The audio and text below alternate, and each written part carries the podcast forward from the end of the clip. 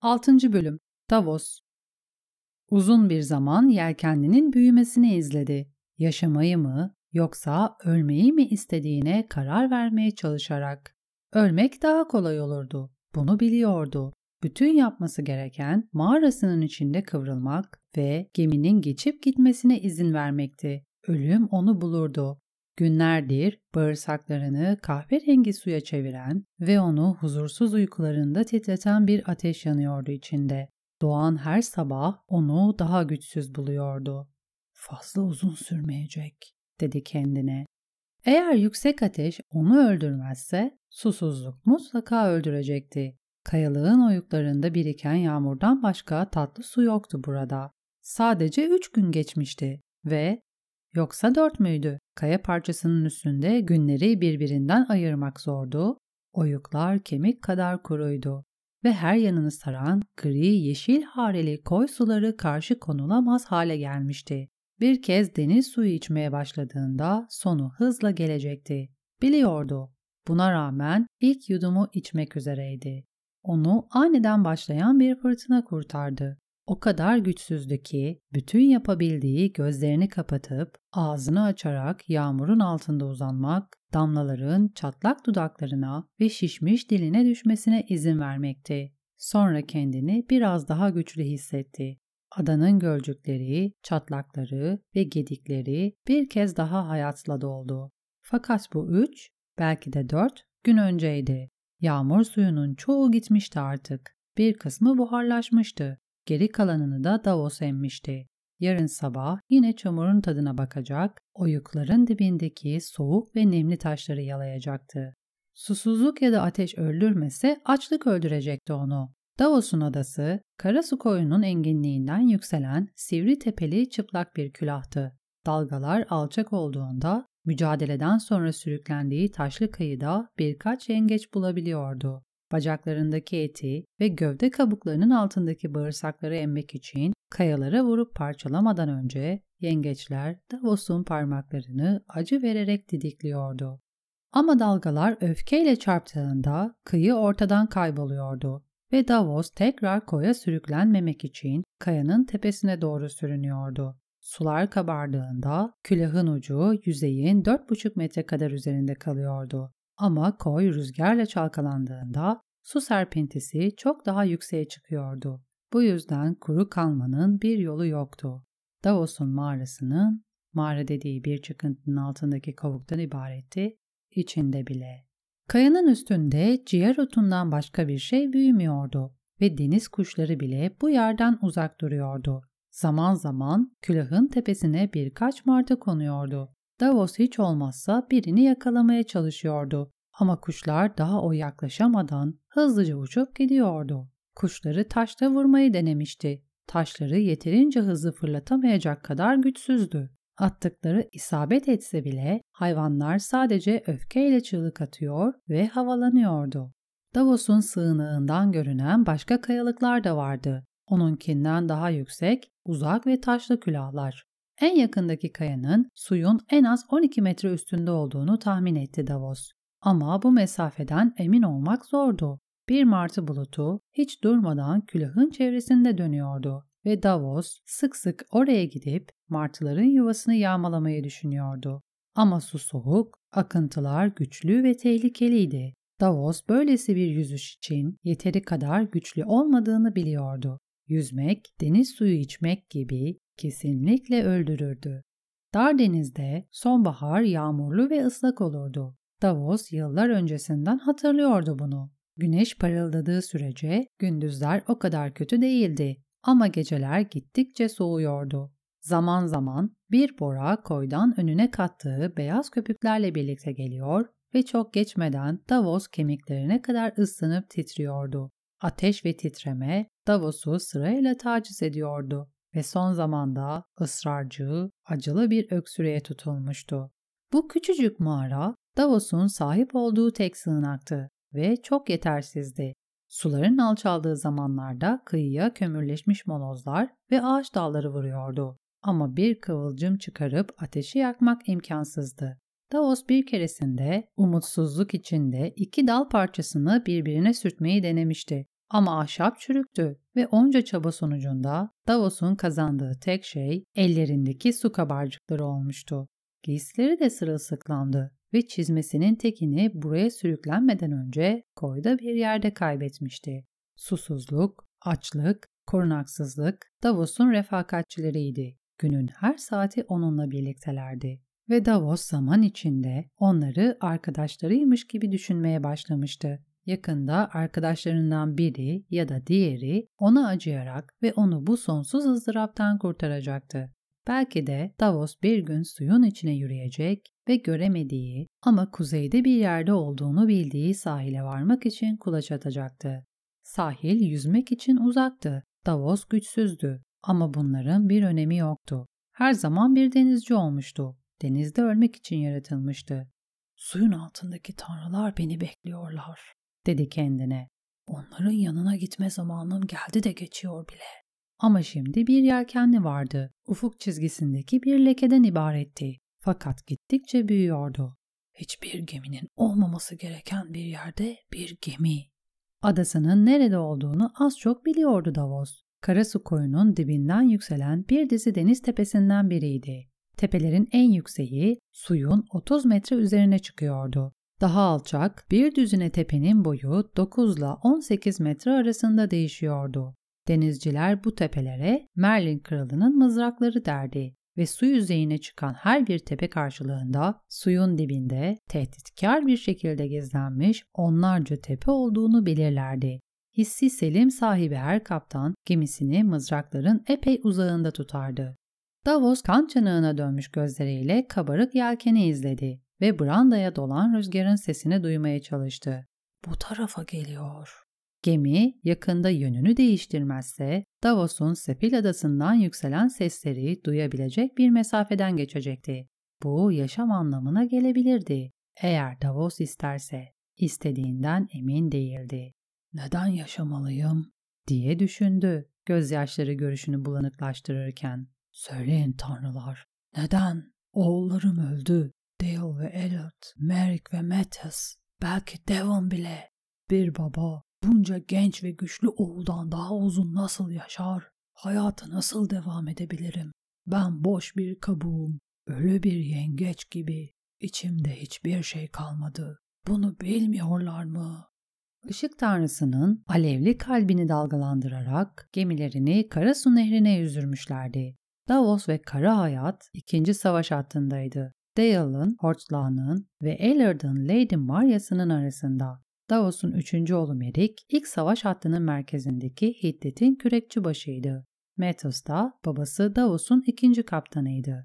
Stannis Baratheon'un donanması, Kızıl Kale'nin altında çocuk kral Joffrey'nin küçük donanmasıyla mücadeleye girmişti ve nehir birkaç dakika içinde yayların tıslamalarıyla, gemi mahmuzlarının gümbürtüleriyle, parçalanan küreklerin ve gemi gövdelerinin çatırtılarıyla çınlamıştı. Sonra devasa bir canavar kükremişti ve etrafı yeşil alevler sarmıştı. Çılgın ateş, alev kehanetçilerinin pisliği, yeşil canavar. Kara hayat suyun üstünde zıplıyormuş gibi görünürken Matthews geminin güvertesinde babasının hemen yanındaydı. Davos kendini suyun içinde bulmuştu. Akıntı onu döndüre döndüre sürüklerken o çırpınıp durmuştu. Nehrin yukarısında alevler 15 metre yukarı tırmanıp gökyüzünü yırtıyordu. Davos, kara hayatın, hiddetin ve bir düzine geminin alevler içinde kaldığını, yanan adamların boğulmak pahasına sulara atladığını görmüştü.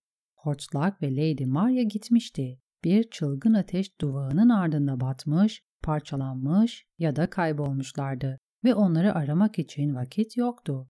Davos neredeyse nehrin ağzındaydı ve Lannister'lar burada devasa bir zincir germişti. Kıyı boyunca yanan gemilerden ve çılgın ateşten başka hiçbir şey yoktu.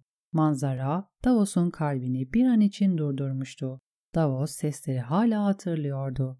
Alevlerin çıtırtısı, buharın tıslaması, ölen adamların çığlıkları ve akıntı onu cehenneme doğru sürüklerken yüzüne vuran o korkunç sıcaklığın darbesi. Davos'un yapması gereken tek şey hiçbir şey yapmadan durmaktı. Birkaç dakika daha ve oğullarıyla birlikte olacaktı. koyun dibindeki serin ve yeşil bataklıkta dinlenecekti. Balıklar yüzünü kemirecekti. Ama durmak yerine derin bir nefes alıp suya dalmıştı Davos. Kendini nehrin dibine doğru itmişti. Tek umudu zinciri, yanan gemileri, suyun üstünde yüzen çılgın ateşi geçip bütün bunların ötesindeki koyun güvenli sularına ulaşmaktı.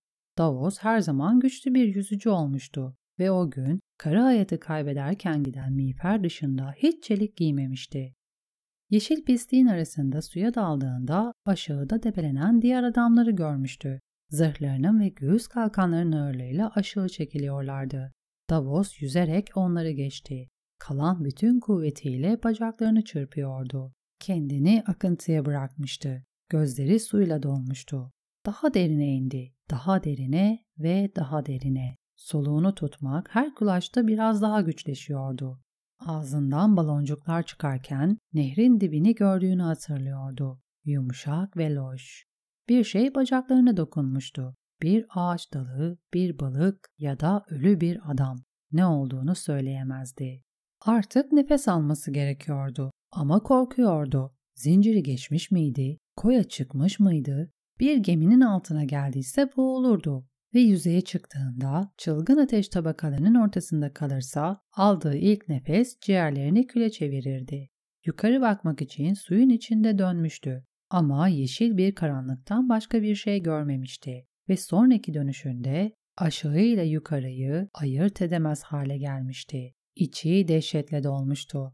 Elleri çırpınarak nehrin dibini yoklamış, gözlerini körleştiren bir çamur bulutu yükseltmişti. Göğsü her geçen an biraz daha sıkışıyordu. Suyu tırmaladı, tekmeledi. Kendini itiyordu, dönüyordu. Ciğerleri hava için çığlık atıyordu. Tekmeledi, tekmeledi. Nehrin çamurunda kaybolmuştu artık. Tekmeledi, tekmeledi. Gücü bitene dek tekmeledi.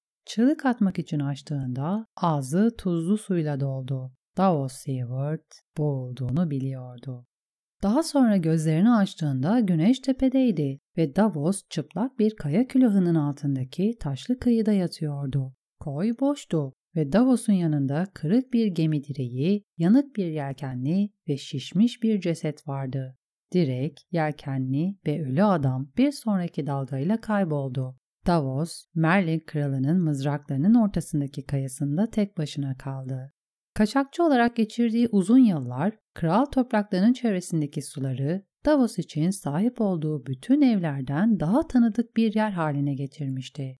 Bu sığınağın haritadaki küçücük bir lekeden ibaret olduğunu biliyordu. Dürüst denizciler dümenlerini buradan uzağa kırardı. Buraya doğru değil. Ama Davos kaçakçılık günlerinde gözlerden uzak olmak için bir ya da iki kez geçmişti buradan. Cesedimi bulduklarında Tabii bulurlarsa belki de bu kayaya benim adımı verirler diye düşündü. Soğan kayası derler adına. Benim mezar taşım ve mirasım olur. Daha fazlasını hak etmiyordu Davos.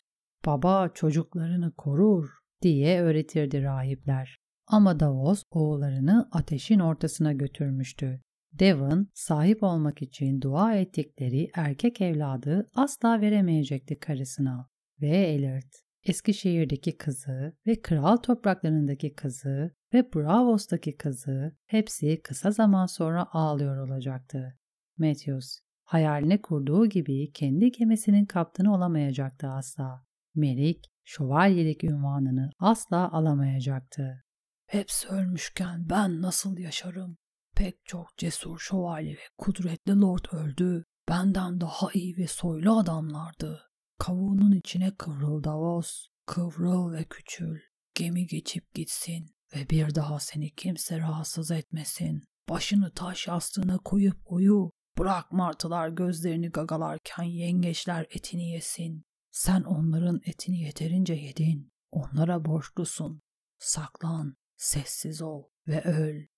Yelkenli iyice yaklaşmıştı. Birkaç dakika daha ve gemi geçip gidecekti. Davos huzur içinde ölebilirdi. Davos elini boğazına götürdü. Sürekli boynunda taşıdığı küçük deri keseyi aradı. Kesenin içinde Davos'un kral tarafından kısaltılmış dört parmağının kemikleri vardı. Kral o parmakları Davos'u şövalye ilan ettiği gün kesmişti. Şansım. Kısaltılmış parmaklarıyla göğsünü yokladı. Hiçbir şey bulamadı. Kese parmak kemikleriyle birlikte gitmişti. Stannis, Davos'un o kemikleri neden sakladığını hiçbir zaman anlamamıştı. Bana kralın adaletini hatırlatmaları için diye fısıldadı Davos çatlak dudaklarının arasından. Ama şimdi gitmişlerdi. Ateş, oğullarımı aldığı gibi şansımı da aldı. Davos'un rüyalarında nehir hala yanıyordu ve canavarlar alevli kamçılarıyla suyun üzerinde dans ederken adamlar kamçı darbelerinin altında yanıp kararıyordu. Anne, merhamet göster diye dua etti Davos. Beni kurtar şefkatli anne. Hepimizi kurtar. Şansım gitti. Oğullarım da öyle. Şimdi özgürce ağlıyordu Davos. Tuzlu gözyaşları yanaklarından aşağı akıyordu. Ateş, ateş her şeyi aldı. Ateş. Belki kayaya vuran rüzgardı sadece. Belki de kıyıdaki denizin sesiydi. Ama Davos Seward bir an için annenin cevap verdiğini duydu. Ateşi siz çağırdınız diye fısıldadı anne. Üzgün ve yumuşak sesi bir deniz kabuğunun içindeki dalgaların fısıltısı kadar hafifti. Bizi siz yaktınız, bizi yaktınız, yaktınız. O kadın yaptı diye ağladı Davos. Anne, bizden vazgeçme. Sizi yakan o kadındı. Kırmızı kadın, Melisandre. Davos kadını görebiliyordu. Kalp şeklindeki yüzü, kırmızı gözleri, bakırımsı uzun saçları, yürüdükçe alevler gibi dalgalanan ipek ve satenden bir girdaba benzeyen kırmızı elbisesi. Kırmızı kadın doğudaki aşağı inen ejderha kayasına gelmiş, Selis ve kraliçenin adamlarını kendi yabancı tanrısı için ele geçirmişti. Sonra da kralı, bizzat Stannis Baratheon'ı. Işık tanrısı, gölgelerin ve alevlerin ilahı, Rehalor'un alevli kalbini sancağına koyacak kadar ileri gitmişti kral. Melisandre'nin zorlamasıyla yediği ejderha kayasındaki septen çıkarmış ve kale kapısının önünde yakmıştı. Daha sonra fırtına burnunun tanrı korusunu ateşe vermişti. Hatta yürek ağacını bile yakmıştı. Ağır başlı yüzüyle kocaman beyaz büvet ağacını. O kadının işiydi, dedi Davos tekrar, daha zayıf bir sesle. Onun işiydi ve senin işindi soğan şövalyesi onu gecenin karanlığında gölge çocuğunu doğurabilsin diye fırtına burnuna götüren sendin. Sen suçsuz değilsin. Hayır. O kadının sancağının altında yürüdün ve o sancağı geminin direğinde dalgalandırdın. Ejderha kayasında yedinin yakılışını izledin ve hiçbir şey yapmadın. O kadın babanın adaletini, annenin merhametini, yaşlı hatunun bilgeliğini ateşe verdi. Demirci ve yabancı, bakire ve savaşçı, o kadın zalim tanrısının zaferi için hepsini yaktı ve sen öylece durup dilini tuttun. Kırmızı kadın Üstad Creston'ı öldürdüğünde bile o zaman bile bir şey yapmadın. Yelkenli yüz metre kadar uzaktaydı ve koy boyunca hızlıca ilerliyordu. Birkaç dakika içinde Davos'u geçecek ve giderek küçülecekti. Sir Davos Seward kayaya tırmanmaya başladı. Titrek elleriyle kendini yukarı çekti. Başı yüksek ateşten dönüyordu. Sakat parmakları ıslak taşlarda iki kez kaydı ve Davos neredeyse düşüyordu. Ama bir şekilde tüneğine tutunmayı başardı. Düşerse ölürdü ve Davos yaşamak zorundaydı. En azından bir süre daha. Yapmak zorunda olduğu bir şey vardı. Kayanın tepesi güvenle ayakta duramayacağı kadar dardı. Davos çok güçsüzdü. Çöktü ve etsiz kollarını salladı.